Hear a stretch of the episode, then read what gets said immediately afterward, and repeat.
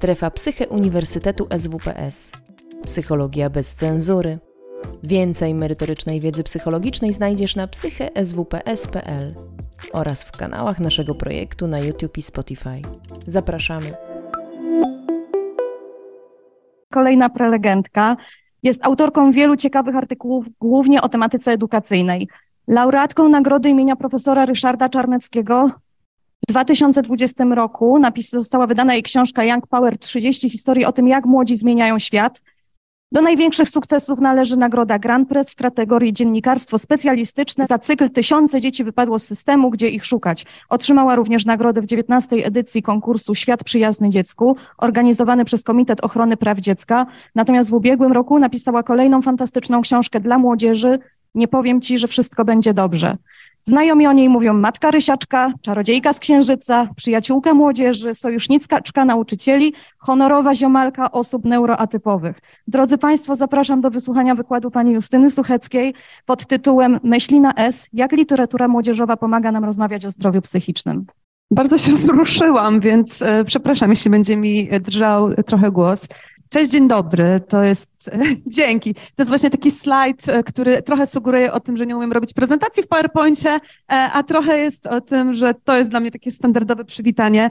E, nauczyłam się w swojej codziennej pracy, w pracy w mediach, bardzo szybkiego skracania dystansu. To nie zawsze pomaga, ale tak się składa, że przez 15 lat pracy w mediach zawsze pracowałam w redakcjach, gdzie wszyscy mówili sobie na ty.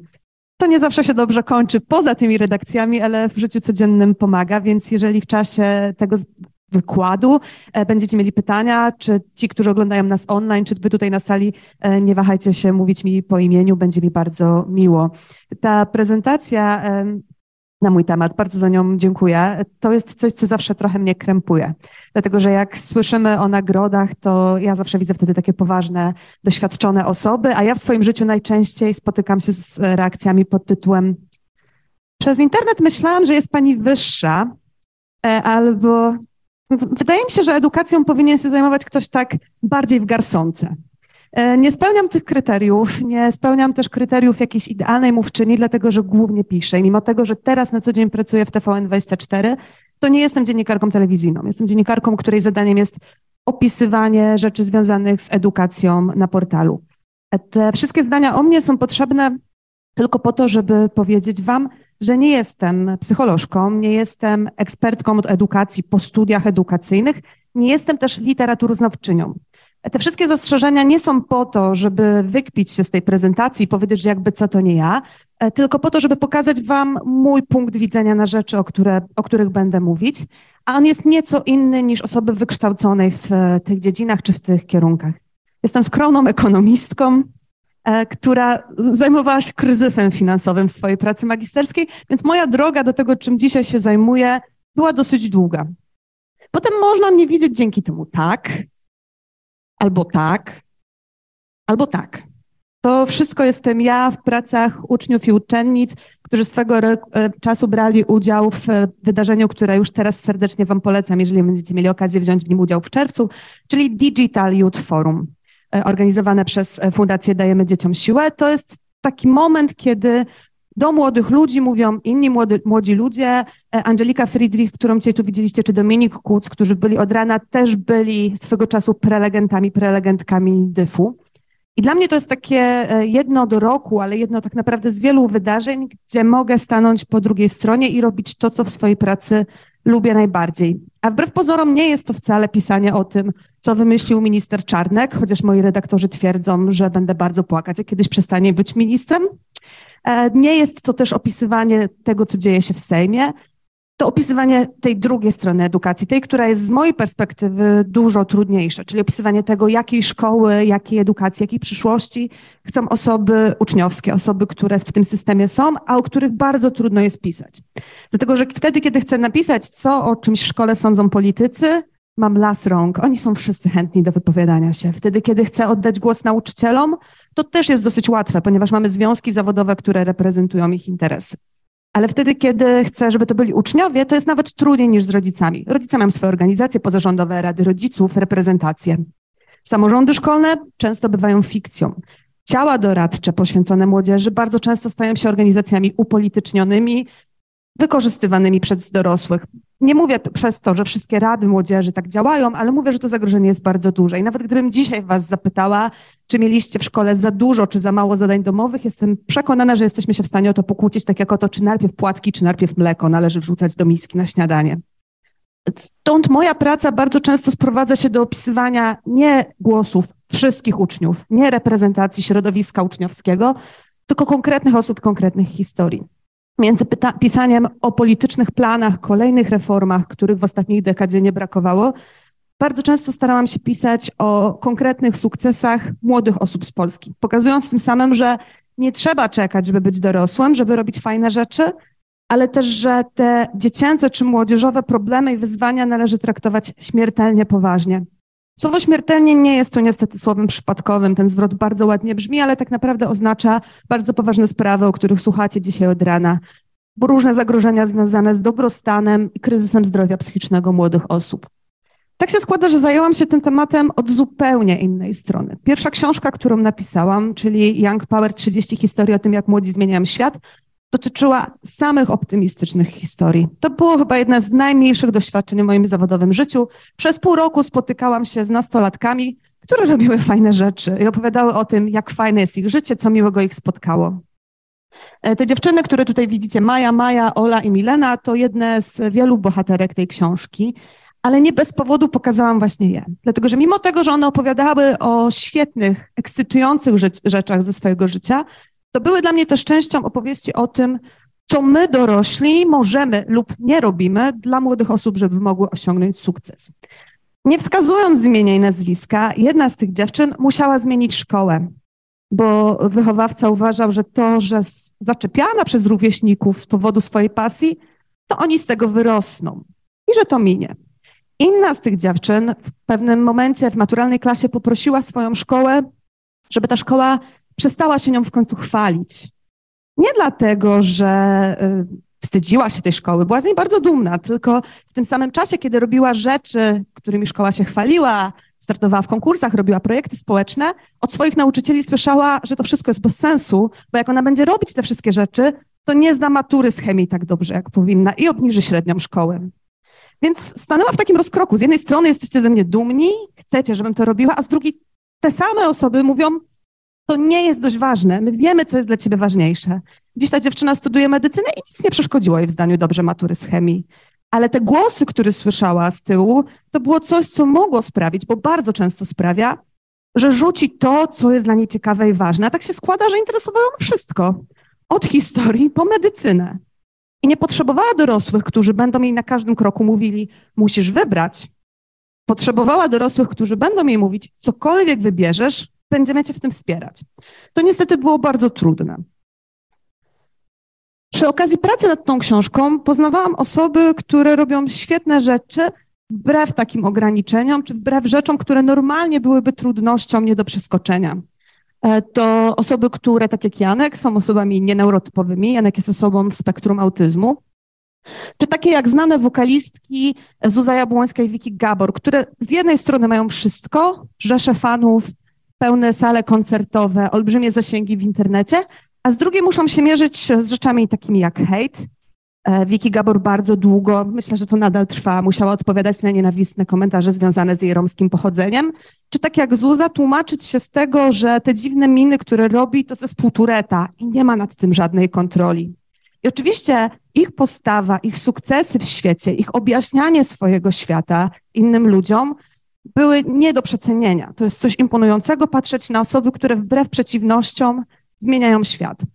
Ale równocześnie za nimi są setki, jeśli nie tysiące podobnych historii osób, które wcale nie mają siły, by ten świat zmieniać. I co ważniejsze, nie muszą jej mieć. Coś, czego nauczyłam się dopiero w ostatnich latach i co cały czas przychodzi mi z trudem, to zdejmowanie odpowiedzialności z młodych osób. Sama bardzo często brałam udział w tej opowieści o tym, że ach, to wy, młodzi, zmienicie świat, wy robicie takie wspaniałe rzeczy. My to nie, ale wy to już na pewno. To nie jest fair. To nie jest fair od was uzależniać przyszłość planety, e, stan klimatu na świecie, wiedzę o zdrowiu psychicznym czy o byciu osobą nieneurotypową. To są nasze zadania. My możemy was w nich wspierać, ale nie możemy oczekiwać, że to wy, młodzi, młode osoby w Polsce, ten świat zmienicie. E, kiedy ta książka się ukazała, miałam bardzo dużo spotkań autorskich, bardzo dużo online, bo to wszystko się działo w pandemii. I dzięki temu miałam szansę spotykać osoby, które mogły mnie zainspirować do czegoś nowego. I tym, co najczęściej było inspiracją do tych nowych rzeczy, tym, o, o co najczęściej byłam pytana, to było coś, na co nie znałam odpowiedzi. I było pytanie, a co zrobić z tymi wszystkimi młodymi ludźmi, którzy też są young, ale nie mają power, którzy nie mają wokół siebie dorosłych, którzy by je, ich je wspierali, którzy nie mają rodziców, którzy uważają, że to, co robią, jest ważne, albo którym nauczyciele właśnie mówią, że skup się na maturze. I tak, matura jest ważna, ale nie jest jedyną ważną rzeczą w życiu. Nie znałam odpowiedzi na to pytanie. To znaczy, miałam tę intuicję, którą ma wielu z nas. Trzeba wspierać, trzeba słuchać, trzeba pomagać, ale co to właściwie znaczy? Nie miałam pojęcia. I tak zaczęłam pracować e, nad drugą książką, nad książką o zdrowiu psychicznym skierowaną do nastolatków, nad Nie powiem ci, że wszystko będzie dobrze. Miałam bardzo duże szczęście, bo właśnie na tym etapie tych pytań, na które nie znałam odpowiedzi, e, poznałam Angelikę, która dzisiaj opowiadała wam o nastoletnim azylu i tak naprawdę od naszej rozmowy o tym, jak się szykuje do matury zdalnie, dowiedziałam się, że to ona robi te wszystkie rzeczy, ona i wiele jej podobnych osób, na które my dorośli nie mamy czasu, przestrzeni odpowiedzi. Bardzo często, bo oczywiście nie jest tak, że nikt dorosły się tym nie zajmuje, ale że temat zdrowia psychicznego jest dużo bardziej zaopiekowany przez tych na dole niż przez tych na górze. To znaczy przez ministrów, polityków, e, osoby, które mają wpływ. Im dłużej jeździłam z tą książką na spotkania takie jak to z Świadomym Klubem Młodzieży we Włocławku, uczyłam się nowych rzeczy, jak widać nie zawsze w wielkim stylu, tym mocniej wiedziałam, że następna książka, którą napiszę, musi być próbą odpowiedzi na to pytanie, ale nie taką prostą właśnie trzeba pomagać albo trzeba słuchać, bo nie ma prostych rozwiązań na trudne problemy i nie należy ich oczekiwać. No i drugą osobą, którą poznałam w tym czasie, mniej więcej w tym czasie, drugą w kwestii książki, był Tomek Bilicki, którego przez sekundę już wam pokazałam, czyli interwent kryzysowy, nauczyciel wiedzy o społeczeństwie na łódzkich Bałutach, i osoba, która po raz pierwszy opowiedziała mi o czymś, z czym potem szłam przez świat, czyli o tym, że my też, każdy z nas, nawet ja, ekonomistka, możemy zajmować się pomocą psychologiczną, możemy o niej mówić. Nie musimy być do tego instytutem psychoterapii, nie musimy być profesorem z tego zakresu, przy czym musimy być tego świadomi, że nie, nie, nie będziemy wiedzieć wszystkiego, ale że z pierwszą pomocą psychologiczną jest trochę tak jak z pierwszą pomocą medyczną. Każdy z nas jej udziela, takich okolicznościach i w takim zakresie, w jakim może i nie zawsze wtedy, kiedy jest na to gotowy, wie, że, że powinien na to gotowy być. E, to od Tomka pierwszy raz usłyszałam coś, co powinnam wiedzieć. To znaczy, że mało komu pomaga zdanie, że wszystko będzie dobrze. Jestem osobą, która milion razy w swoim życiu powiedziała komuś, że wszystko będzie dobrze. Nadal się na tym łapię. Jest to dla mnie automatyczna reakcja na stres, na kryzys, na niepewność, na chorobę kogoś bliskiego, na jego łzy. E, ale dopiero te rozmowy o tym, że można powiedzieć coś innego i być tym skutecznym, pomogły mi opowiedzieć sobie, dlaczego mnie samą tak bardzo irytowało, gdy ktoś mówił mi, że wszystko będzie dobrze. Bo kiedy sama cierpiałam na zaburzenia zdrowia psychicznego, kiedy przez wiele miesięcy nie spałam i ktoś mi mówił, że wystarczy się wcześniej położyć i że wszystko będzie dobrze, to miałam ochotę powiedzieć, hej, to znaczy, że w ogóle nie rozumiesz, co do ciebie mówię. Ja nie śpię od ośmiu miesięcy. Gdyby wystarczyło się położyć, już dawno miałabym to ze sobą. Ale nie miałam tych narzędzi i tej wiedzy, żeby coś z tym zrobić. Minęło wiele miesięcy, zanim sama skorzystałam z pomocy psychiatrki i psychoterapeutki. Dzisiaj wiem, że tych narzędzi można szukać niekoniecznie i tylko w profesjonalnych gabinetach, co zawsze polecam, ale że rozmowę na te tematy i to, co może być zapalnikiem do tego, żeby ktoś z tej pomocy skorzystał, tego można szukać bliżej. Można tego szukać w literaturze, nie tylko w literaturze fachowej ale też w literaturze, która jest skierowana do młodzieży i do młodych dorosłych. Ja już nie będę powtarzać tych statystyk. Dzisiaj o nich bardzo dużo słyszeliście we wszystkich poprzednich wywiadach. Chciałabym powiedzieć tylko o jednej, o takiej, która na mnie robi duże wrażenie, bo to dopiero kilka lat, kiedy na telefonie zaufania 116-111 zdrowie psychiczne stało się najczęstszym tematem rozmów. Wcześniej młodzi ludzie dzwonili, tak wprost, wcześniej młodzi ludzie dzwonili tam z problemami dotyczącymi kryzysów rówieśniczych, dojrzewania, pytali o nieszczęśliwe miłości, o zmiany w ciele, o te wszystkie rzeczy, które wydają nam się tak typowe dla nastolatków. Czy to znaczy, że problemów ze zdrowiem psychicznym wtedy nie było? No nie. Dzisiaj też już sporo o tym mówiliśmy. Na każde kiedyś tego nie było, można bardzo łatwo odpowiedzieć, ale dzisiaj jest. Albo może wtedy nie wiedziałeś, nie słyszałeś, nie, nie słyszałaś, nie wiedziałeś, jak o to zapytać. Dzieci już o tym wiedzą. To znaczy, dzieci, młodzież, to oni bardzo często używają słów, które nas, dorosłych, przyprawiają o zawrót głowy, o lęk, o strach, o niepokój. To z młodymi osobami w rozmowach o zdrowiu psychicznym, niż z dorosły, częściej niż z dorosłymi, ja słyszałam o próbach samobójczych, o zamachach, o kryzysach zdrowia psychicznego, to od nich i o, najczęściej słyszałam o nazwach leków, o rodzajach terapii, w których biorą udział. Czy to dobrze? To zależy. To też jest ten zwrot, który bardzo lubię. Nie tylko naukowcy go uwielbiają. Dziennikarze nie lubią go tylko w odpowiedzi, ale sami używają go bardzo chętnie. To świadczy o tym, że już pewna wiedza się zmieniła, że już coś się dzieje w naszych głowach, w naszej świadomości, za czym można pójść dalej, bo przecież nie chodzi nam wcale o to, żeby nastolatki znały nazwę, nazwę leków na depresję. Chodzi nam o to, żeby rozumiały, co robić wtedy, kiedy coś złego się z nimi dzieje. Nie chodzi o to, żeby przerzucały się na przerwach statystykami na temat prób samobójczych, tylko żeby wiedziały, wiedzieli, co powiedzieć, kiedy ktoś znajomy mówi, że nie chce już żyć. Bo niestety prawdopodobieństwo, że to usłyszy, jest dużo większe niż kiedyś. Nie dlatego, że dzisiaj ludzie są słabsi, czy dlatego, że są płatkami śniegu, tylko dlatego, że świadomość jest większa, że wrażliwość na te tematy pozwala pewne rzeczy nazwać po imieniu. Kilka lat temu wielką popularność robiła książka 13 powodów Jaya Ashera. E, oczywiście na jej fenomen światowy przełożył się bardzo mocno wpływ e, serialu Netflixa pod tym samym tytułem. I muszę Wam powiedzieć, że wtedy to była jedna z nielicznych powieści dla młodzieży poświęconych kryzysom zdrowia psychicznego.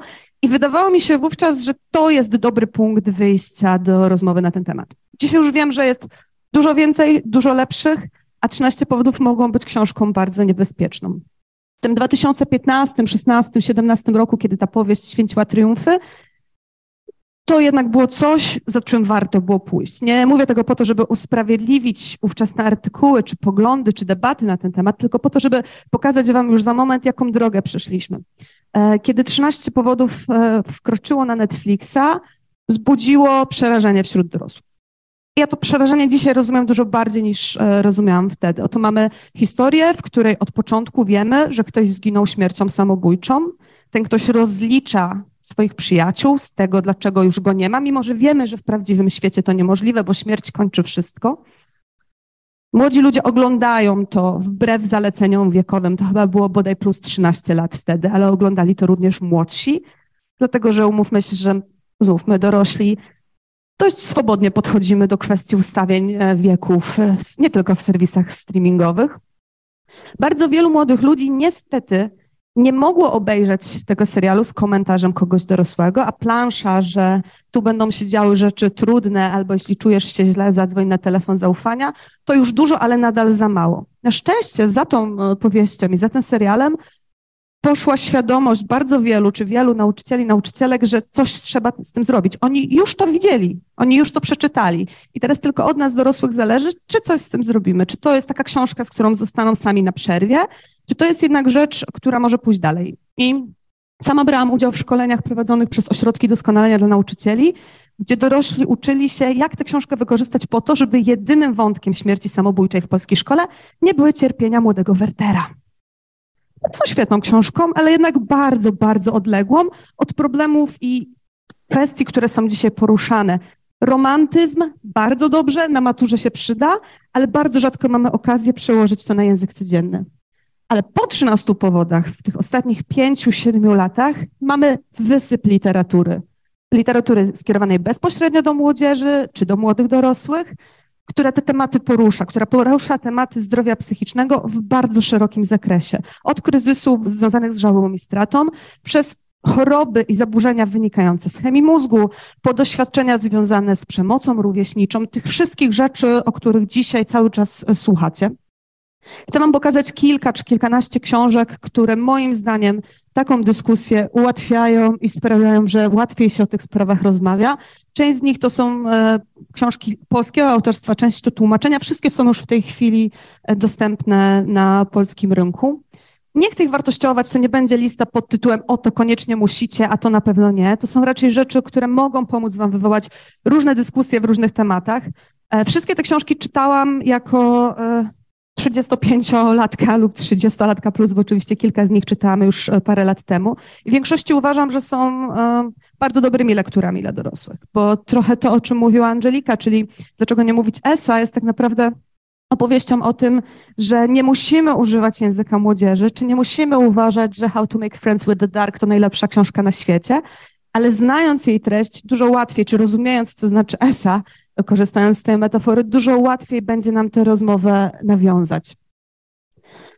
To z tych książek można się dowiedzieć, że słowa, myśl, że ten zwrot myśli samobójcze to jest zwrot, którego młodzi ludzie używają. Czasem mówią o myślach na S, tak jak ja w tytule tej książki, czasem mówią, że nie chce im się żyć, czasem, że życie nie ma sensu. I to, co my powinniśmy wiedzieć, to, że są sposoby na to, jak na to zareagować, i że w tych powieściach bardzo często te sposoby są pokazane dobrze. To znaczy nie obowiązuje wtedy tajemnica. Trzeba powiadomić kogoś innego o tym, że coś się dzieje. Można, i to jest bardzo ważne, wprost zapytać, czy ktoś ma myśli samobójcze. I to wszystko nie powinno nas przerażać. Są pisarze, którzy do tych tematów podchodzą wprost, pisarze, pisarki, którzy do tych tematów podchodzą wprost zawodowo. Mam wrażenie, że jedną z takich osób jest Eve Ainsworth, która celem swojego zawodowego życia uczyniła opowiadanie o problemach młodzieży w sposób rozsądny, niemoralizatorski, połączony z wiedzą o tym, jak należy się zachować w danej sytuacji, a nie tylko, jakby to powiedzieć, nie tylko chodzi o to, żeby epatować cierpieniem. To pewne, że te tematy będą budziły zainteresowanie, ale to wielka sztuka, żeby opowiedzieć o żałobie, o hejcie, o samookaleczaniu się w taki sposób, który też tych młodych wyedukuje. I w Ainsworth z pewnością to robi. Jeśli boicie się, że książki, które traktują o zdrowiu psychicznym, to tylko taka pop literatura, którą ktoś próbuje zarobić mnóstwo pieniędzy, kierując e, się z tym tematem do młodzieży, to uspokajam, można też szukać w zupełnie innych rejestrach. Te książki, które tutaj widzicie, to książki polskich, cenionych, nagradzanych autorek. Na blerbach, na okładkach tych książek nie znajdziecie napisu pod tytułem Najlepsza polska powieść o zdrowiu psychicznym, bo nie to jest ich celem. Jak widzicie tutaj po śladach poetki Agnieszki Wolne-Hamkało, e, pestki Anny Ciarkowskiej, która w zeszłym roku była nominowana do Nike, e, czy ma być czysto Anny Cieplak, laureatki między innymi Nagrody Gombrowicza i Nagrody Konrada, jednych z najważniejszych nagród dla e, powieściopisarzy i powieściopisarek w Polsce. Wszystkie te książki używają problemów młodych ludzi do tego, żeby pokazać problemy świata współczesnego. To powieści o rozpadzie rodziny, o stanach lękowych, o myślach e, natarczywych, o depresji. I wszystkie one są również świetną jakościowo literaturą. Warto sprawdzać nowości. To jest slajd, który zrobiłam, dopisałam przed chwilą, bo to nie jest tak, że to jest jakaś zamknięta pula książek, o których warto mówić, a cała reszta się nie liczy. Nie wszystkie z nich są wprost adresowane do młodzieży. E, e, książka Emily Pine, Ruth i Penn z wydawnictwa Cyranka, która dopiero co ukazała się w Polsce, to powieść, którą macie prowadzoną dwutorowo. Z jednej strony jest to historia rodziny, która bezskutecznie stara się o dziecko i w której dochodzi do poronienia, dramat młodych dorosłych, a z drugiej historię nastolatki w spektrum autyzmu, która opowiada o swojej terapii. Ci bohaterowie gdzieś tam się przecinają, tak jak gdzieś tam przecinają się w prawdziwym życiu. Opowieść o zdrowiu psychicznym nie musi być łopatologicznym wykładem o tym, jak należy postępować, a jak nie należy postępować. Może być naturalną opowieścią o życiu każdego z nas, tak jak dla mnie naturalną opowieścią jest opowiadanie Wam dzisiaj tutaj, bez już dodatkowej tremy, że kiedyś miałam problemy ze snem i brałam leki psychiatryczne. To nie musi być e, wielkie wyznanie, to nie musi wymagać coming outu, to może być po prostu część historii. To jest coś, co sprawia, że dużo łatwiej nam o tych rzeczach rozmawiać. E, I Was Born for This to jest książka, która ukaże się w przyszłym miesiącu, ale miałam przyjemność już ją czytać, dlatego że ona się w Wielkiej Brytanii ukazała już parę lat temu. To książka e, Alice Osman, która jest moim zdaniem w tej chwili najlepszą autorką książek dla młodych dorosłych, być może nawet na świecie. bo świetnie i sprawnie odnajduje się w opowieściach na ten temat. A książka Wychowanie przy ekranie, która ukaże się za tydzień, książka Magdy Bigaj, to nawet nie jest książka skierowana do młodzieży. To jest książka skierowana do dorosłych, do rodziców. Opowiada o higienie cyfrowej, o uzależnieniu od e, ekranów, o czasie, e, który spędzamy przed e, telefonem. I tym samym opowiada o zdrowiu psychicznym. I nie jest taką książką, w której ktoś rozsiada się i mówi: Możesz korzystać z telefonu tylko przez godzinę dziennie, a jak nie, to jesteś do niczego. Nie jest książką, która będzie Wam mówiła, że internet to zło. To bardziej zaproszenie do tego, żeby usiąść razem na kanapie i zastanowić się, dlaczego teraz, kiedy mój telefon leży tam, mój mózg cały czas wysyła niebezpieczne sygnały i czuje się w zagrożeniu. I to książka, która też może ułatwić rozmowę. Jeden z tematów, e, które bardzo mocno związane są ze zdrowiem psychicznym, dosyć trudno się o tym e, rozmawia w Polsce, jest oczywiście tematyka LGBTQ. Nie dlatego, że orientacja psychoseksualna jest chorobą, czy jest związana wprost z zaburzeniem zdrowia psychicznego, tylko dlatego, o tym mówił Wam też Dominik, że osoby LGBTQ są szczególnie narażone na trudności ze zdrowiem psychicznym. To choćby przez e, wyobcowanie, przez odcinanie o grupy, przez hejt, przez mowę nienawiści, przez zachowania polityków i polityczek. Dlatego świetnie jest, kiedy możemy znaleźć literaturę, która ten temat w sposób e, szeroki pokaże. Bardzo polecam Wam książki Natalii Osińskiej, e, ale też to jest bardzo nowa książka i myślę, że Was szczególnie może zainteresować. E, książka Nigdy nie będziesz szło samo, Anuk Herman, dlatego że w całości dzieje się na Śląsku. To jest śląska, queerowa opowieść, jest tu wszystko od Sosnowa, dobra, jest też Zagłębia, żeby nie było. E, jest Sosnowiec, są Katowice, są Tychy, wszystko się tutaj pojawia i jest to rzecz świetna, zarówno językowo, jak i fabularnie, bo opowiada o młodych ludziach stąd i o ich prawdziwych problemach. E, Anuk jako osoba autorska jest osobą szalenie zdolną i myślę, że możecie ją kiedyś też e, zaprosić na taką konferencję, bo będzie mogła wam dużo na ten temat powiedzieć. I wreszcie, jeżeli chcemy korzystać z literatury po to, żeby łatwiej nam się rozmawiało, dobrze by było, żebyśmy mieli też do tego odpowiedni język i wiedzę.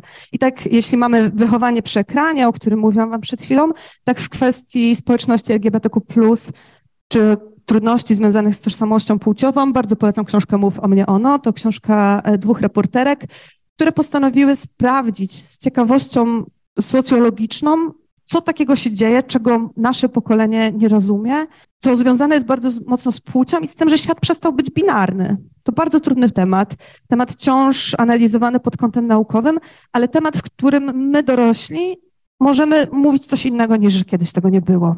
I ta książka na pewno bardzo mocno w tym pomaga. E, dlaczego to warto wiedzieć? No, niestety to znów są statystyki. E, ponad połowa nastoletnich osób LGBTQ mierzy się z objawami depresji, a nawet 70% z nich ma myśli samobójcze. Dlatego ten temat, moim zdaniem, e, wymaga szczególnego zaopiekowania. Można go też opiekować, tak jak cały temat zdrowia psychicznego, pokazując, że może być inaczej. Książki o zdrowiu psychicznym nie muszą być opowieścią o koszmarze, traumie i nieszczęściu. Mogą być opowieścią o tym, że da się z tego wyjść, że życie może być lepsze, że świat nie musi być zły i że nie wszystko jest jeszcze skończone. E, Hardstopera pewnie nie muszę wam e, przedstawiać, zarówno komiks, jak i serial.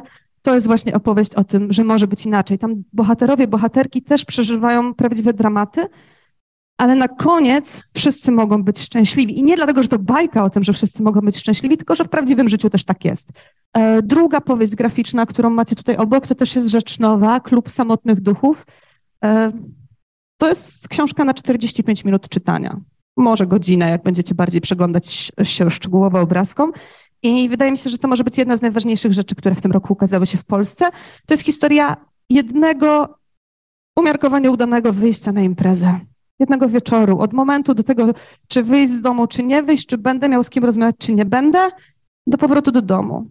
Natłok myśli narratora tej opowieści to jest coś, z czym co myślę, że mierzył się kiedyś każdy z nas, ale ten kontekst bycia osobą młodą, zaopiekowaną, osobą szukającą zrozumienia i przyjaciół może być bardzo pomocny w rozmowach. Czy na pewno powinniśmy się zajmować i podsuwać młodzieży takie książki? Zawsze z pomocą przychodzi mi wtedy książka, którą w Polsce czytają dwunastolatki i moim zdaniem jest dużo bardziej dramatyczna niż wszystkie, o których wam teraz opowiedziałam. E, ktoś z was czytał My dzieci z dworca Zoo? A w której byliście klasie? Czwartej, szóstej, nie? Tak, więc y, historia y, przemocy seksualnej, heroiny, y, no, po prostu tam jest wszystko i wszystko jest źle i jest strasznie i w ogóle ten film, mama mi go pozwoliła obejrzeć, jak też byłam nastolatką, śnił mi się po nocach przez lata. Wiem, że e, zrobiono teraz nową wersję Dzieci z dworca Zoe, ona jest ładna i kolorowa, ale jakby co do zasady wszyscy wiemy, że to jest e, straszna opowieść. Zresztą e, Pamiętniki Narkomanki, czyli polska odpowiedź na ten fenomen, też nie jest historią usłaną różami i, i lukrowaną, a jednak nie przeszkadza nam, że młodzi ludzie to czytają, czy nie przeszkadza nam tak bardzo. Bo trochę się już przyzwyczailiśmy, bo trochę już znamy tę opowieść i trochę też, i myślę, że to jest najgorsze, zapominamy, że świat narkotyków już tak nie wygląda. Że już się nie ogląda na, tak czy nie tak często, nie ogląda się strzykawek porzuconych na klatkach schodowych, e, nie można zobaczyć osoby, która daje sobie w żyłę na dworcu centralnym. To wszystko jest rzeczywistość jeszcze sprzed kilkunastu lat. Dzisiaj to, co jest naszym problemem związanych z narkotykami, no to przecież te substancje, które niestety każdy z nas może zażyć w swoim domu i które nawet nie wzbudzają niepokoju. Blister leku wrzucony e, w szufladzie w samochodzie nie sprawia, że wtedy, kiedy policja nas zatrzyma, powie, o nie, nie, to narkomanie, tutaj jest jakiś problem. Przechodzimy wobec tego obojętnie i neutralnie, to nie jest dla nas sygnał SOS, tu coś się dzieje. I tu znów na każdą opowieść na ten temat chciałabym Wam podrzucać coś, co może nam dostarczać wiedzy i w tej kwestii bardzo polecam książkę Highland, Jak ćpają nasze dzieci, Marii Banaszak i Agaty Jankowskiej. E, pani Maria jest wieloletnią pracownicą Monaru. Ten wywiad rzeka to są takie opowieści, które pozwalają nam umiejscowić problem współczesnej narkomanii w naszej rzeczywistości. Na mnie osobiście największe wrażenie, to nie dotyczy młodzieży, zrobiła opowieść o tym, że są w Polsce młode kobiety, które ćpają tylko po to, żeby móc posprzątać w domu. I pomyślałam sobie, że to musi być wielką miarą nieszczęścia. Jeżeli potrzebujemy te, takiego rodzaju wsparcia, żeby zrobić coś, co w ogóle nie powinno świadczyć o, o naszej wartości. To naprawdę może się zdarzyć. Te rozmowy o zdrowiu psychicznym mogą przytrafić się każdemu z nas. One nie zawsze będą takie miękkie, nigdy nie są przyjemne, Muszę przyznać, że odkąd wydałam książkę o zdrowiu psychicznym i ktoś do mnie podchodzi już po takim spotkaniu autorskim i chce się czymś podzielić, to zawsze czuję w sobie niepokój, że dostanę pytanie, na które nie będę umiała odpowiedzieć, ale to, czego się nauczyłam, to że ani ja, ani wy, ani nauczyciele, nauczycielki, którzy chcieliby skorzystać z tych wszystkich książek, nie muszą znać odpowiedzi na te wszystkie pytania, ale ta literatura, która jest wokół nas, tak samo jak świat seriali, może nam, może sprawić, że ktoś młody otworzy się i nam zaufa, bo zobaczy, że dla nas ten temat jest istotny. I czy stanie się coś złego, jeśli odeślemy go na 116-111, jeżeli zaproponujemy rozmowę z pedagogiem, pedagogzką, jeżeli umówimy tę osobę do psychiatry, psychiatrki, a nie sami udzielimy pomocy? No nie. To może być najlepsze, co ta osoba spotka. I warto o tym pamiętać, że wy nie musicie tego wszystkiego wiedzieć, ale niestety, jeżeli będziecie pracować z młodzieżą, tak jak ja, musicie być tym wszystkim zainteresowani. Pedagodzy mogą pomóc w odkrywaniu swoich emocji. Lucyna, Lucyna Kicińska, która też tu dzisiaj była wspomniana, na przykład mówi, często osoby, które siadają tu, gdzie ty teraz, gdy mówią jest mi bardzo źle, mają na myśli jestem zła, wściekła, rozczarowana, jest mi smutno, okaleczam się, zostawiła mnie dziewczyna, mam myśli samobójcze. Czy przechodzisz coś podobnego? Czasem ktoś znajduje w ten sposób, znajduje w tej wyliczance coś swojego, a czasem mówi nie, chodzi mi o coś zupełnie innego, ale kiedy wie się, co może człowiekowi dolegać, to łatwiej się do tego odnieść. Odnieść jest się, od czego odbić. Inny przykład. Mówisz, wszystko mnie uwiera, a Lucyna pyta, ale w czym? W relacjach, w domu, w nauczycielu, w tym, co sobie myślisz, w tym, co myślisz o świecie. To, czego możemy się nauczyć, to sztuka zadawania takich pytań. Ten fragment z Lucyny to fragment z mojej książki, ale to też jest element tej psychoedukacji, którą może przechodzić każdy z nas. E, na końcu zawsze jest warto podać, bez względu na to, co będziecie robić i jak będziecie robić z młodzieżą, te telefony. Bardzo wiele telefonów zaufania, różnego rodzaju linii pomocowych w Polsce w tej chwili działa. Są to też telefony skierowane do rodziców i do nauczycieli. Nie tylko młodzieży udziela się pomocy w ten sposób. To, co jest dla mnie nowe, odkąd rozmawiam o tej książce, a ukazała się rok temu, to fakt, że bardzo często młode osoby mówią mi, że znają telefon 116, 111, ale są też święcie przekonane, że to nie jest dla nich. Że ich problemy to to jeszcze nie są takie duże problemy, że tam to człowiek dzwoni, jak już stoi na krawędzi, albo jak mu się świat zawalił. Że dopiero rozmowa taka bardzo szczegółowa, że zły e, nastrój po sprawdzianie z fizyki jest tak samo dobrym powodem, żeby zadzwonić tutaj, jak pokłóceni rodzice, jak problemy ze snem, jak zaburzenia odżywiania. Nie ma wystarczająco dobrych powodów, żeby zadzwonić.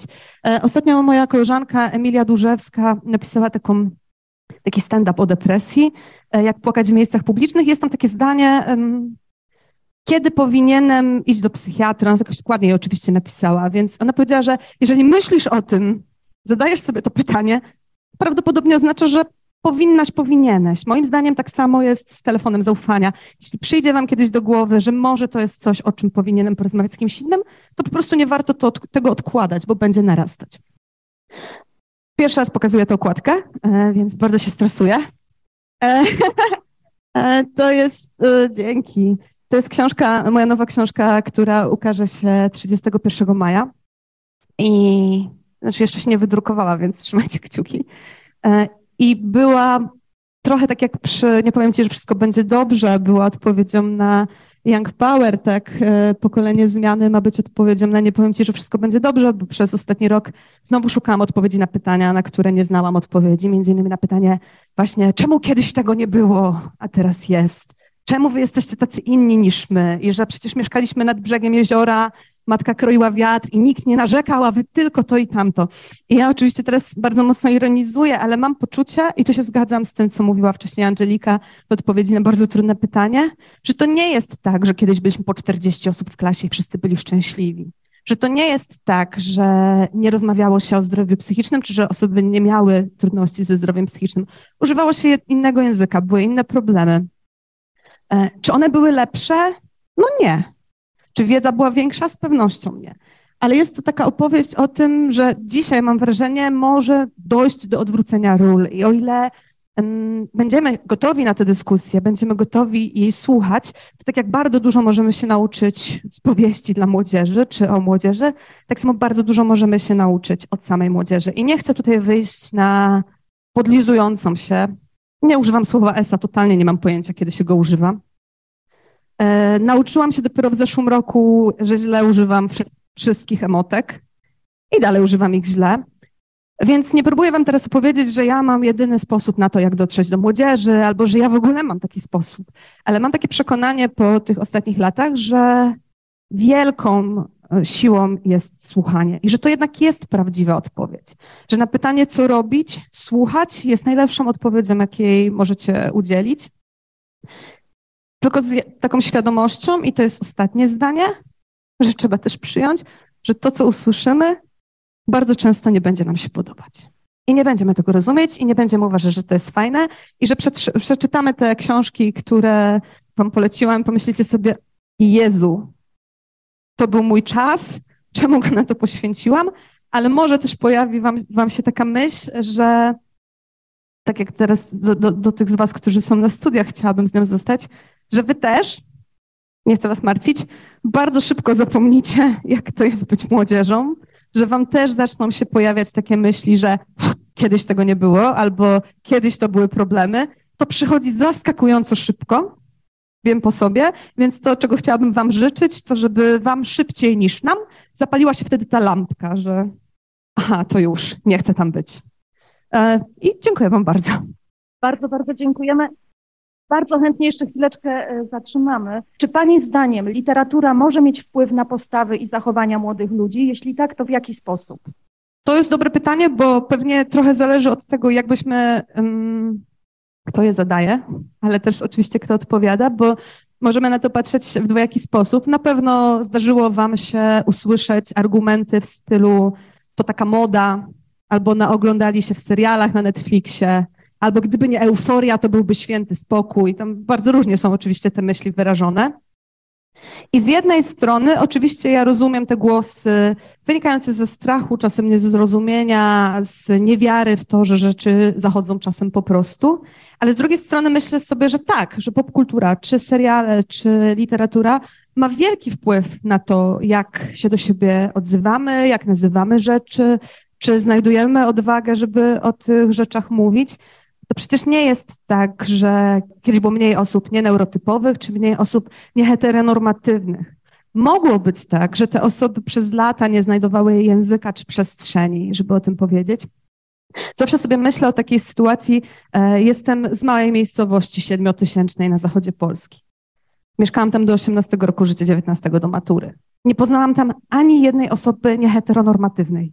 7 tysięcy mieszkańców. To jest niemożliwe, że tam nie było nikogo, kto określałby się inaczej niż jako osoba heteroseksualna. Moja mama, pamiętam jak poznała, to nie będzie jakaś wielka historia autująca, jak poznała Przemka Steronia, to powiedziałam, Justyna, to jest pierwszy gej, jakiego poznałam, on jest super. I to nie jest opowieść o tym, że ona wcześniej była homofobką. To jest opowieść o tym, i, i też nie o tym, że, że Przemka nie było przez poprzednie 30 lat życia. Tylko, że czasem to, co się zadziewa w kulturze, to jest jedyny sposób, w jaki możemy mieć do czynienia z kimś innym czy obcym, odmiennym od nas, o innym światopoglądzie, o innym wyglądzie, o innym wyznaniu, pochodzeniu. Więc w tym sensie mam wrażenie, że ta literatura i, i też e, popkultura szeroko rozumiana, seriale TikTok, e, Discord, że one kreują rzeczywistość nie wymyślając ją na nowo, tylko dając przestrzeń na to, żeby na nowo pewne tematy opowiedzieć. Dziękujemy bardzo. Jest jeszcze pytanie, e, czy orientujesz się, w jakich środowiskach najtrudniej jest rozmawiać na temat e, zdrowia psychicznego i, i, i na temat pomocy? Mam wrażenie, że najtrudniej o zdrowiu psychicznym rozmawia się z rodzicami najmłodszych dzieci. To znaczy, że tam, kiedy mamy już do czynienia z nastolatkami, z osobami nastoletnimi, e, to ta wiedza jest już dosyć duża, że to też jest trochę tak, że nawet jak ktoś nie chce czegoś nazwać kryzysem zdrowia psychicznego, to sobie znajdzie inną, wygodną formułę typu e, nastoletni bunt, e, okres dorastania, to tylko dojrzewanie, to hormony. I nieważne, jak to nazwiemy, efekty mogą być korzystne. A w przypadku młodszych dzieci i różnych trudności związanych z byciem osobą, na przykład nieneurotypową, to niestety jeszcze cały czas jest tak, że to często słyszę od nauczycieli, że oni mówią rodzicowi, że podejrzewam, że pana, pana, pani dziecko może być w spektrum, a rodzice mówią, pani mi nie będzie wymyślać, pani mi nie będzie wydziwiać, ja najlepiej znam swoje dziecko, nikt mi nie będzie wymawiał e, zaburzeń i tak dalej, i tak. I myślę, że to jest bardzo trudne, bo oczywiście z jednej strony ta świadomość rośnie, ale z drugiej jest jeszcze cały czas mnóstwo takich środowisk, w których rozmawianie w ogóle o, o zdrowiu psychicznym, ale też o po prostu o mózgu, e, no jest jakimś takim tematem tabu. E, I, I, mam wrażenie, że to jest jakieś takie uderzające. W tej mojej książce o zdrowiu psychicznym jest taki wywiad e, z psychiatrą dziecięcym, dziecięcym młodzieżowym, Krzyśkiem Szwajcą z Krakowa i on na przykład mówi o tym, że on bardzo ubolewa, że tak rzadko przychodzą do niego rodzice kilkulatków. I to brzmi przerażająco, bo co ma robić sześciolatek u psychiatry? od razu się otwiera taki lęk, obawa, że takie stygmatyzowanie, ale właśnie być może nie, być może to jest właśnie ten moment dla wielu dzieci, żeby uniknąć problemów w przyszłości. I to dla mnie też jest trudne, jeszcze cały czas nie, nie umiem o tym jakoś opowiadać, mimo że się zajmuję opowiadaniem historii i mam wrażenie, że tu jest największa praca do wykonania i trochę jest tak, że super dużo warsztatów dla młodzieży, super dużo dla nauczycieli w tym temacie, a bardzo mało dla rodziców. I to jest wielkie wyzwanie. Mogę jeszcze jedno pytanie? Dziękuję. Ja strasznie dużo gadam, widzicie? Pytanie z czatu brzmi, jakie są Twoje dalsze plany na pisanie? Nie żebyśmy popędzali, e, ale też na taką działalność edukacyjną. Chciałam użyć słowa piszę, ale to byłoby pewne nadużycie. Podpisałam umowę, nie? To już wiecie, to już prawie jakbym pisała. E, powieść dla młodzieży. Chcę napisać, po, znaczy dla młodzieży. Myślę, że ona będzie taka dla, dla nastolatków i wzwyż. E, dlatego że właśnie to obcowanie z tą literaturą e, bardzo mocno mi pokazuje, że dużo fajnych edukacyjnych rzeczy można zrobić prostu wykorzystując do tego literaturę. I bardzo bym chciała spróbować. Totalnie nie wiem, czy to umiem. Może się nie uda, może będzie tak, że jak mnie spotkacie za rok i to napiszę, to powiecie, że trzeba było zostać przy tych reportażach. E, podejmę to ryzyko, e, ale tak, myślę, że to, to jest taki mój plan i to też jest jakiś taki mm, ja jestem w takiej, wiecie, yy, wdzięcznej, niewdzięcznej roli, bo dlaczego ja te wszystkie rzeczy tak opowiadam? Dlatego, że kiedy wchodzę na spotkania z młodymi ludźmi, yy, to mam walor tej obcej baby z Warszawy, która zaraz i tak wyjedzie. I to sprawia, że różni ludzie zaczynają mówić mi różne rzeczy, których nie powiedzieliby swojemu wychowawcy czy swojemu rodzicowi. Nie dlatego, że jestem fajniejsza czy mądrzejsza, tylko właśnie mam taki walor chwilowości, jakiegoś takiego wentylu bezpieczeństwa. Może nigdy więcej się nie spotkamy, może ona zapomni. Niestety nie, ja piszę na Instagramie i pytam, czy się już umówiłeś do psychiatry. Sorka, e, to ja. E, bo jak już ktoś coś powiedział, no to musi powiedzieć też B. Mm, ale myślę, że tym bym się chciała głównie zajmować, że w ogóle najbardziej na świecie bym e, chciała robić e, nie wykłady, tylko jednak z wami bardziej rozmawiać, bo strasznie tutaj tańczę na tej scenie, bo, bo to jest niezręczne, ale tak, e, e, ta edukacja nie tylko w pisaniu o niej, ale też w praktyce jest dla mnie super ważna. Bardzo, bardzo dziękujemy za Już nie będę tańczyć, dziękuję. Za tą energię, za to, że znalazłaś czas, powiem, że jesteś bardzo zajętą osobą. No i mam nadzieję do zobaczenia. Byłam najgorzej odpowiadającą na maile osobą, która tutaj przyjechała, e, więc teraz publicznie przepraszam. Wyrażam wielką wdzięczność za zaproszenie mimo to. Thank you.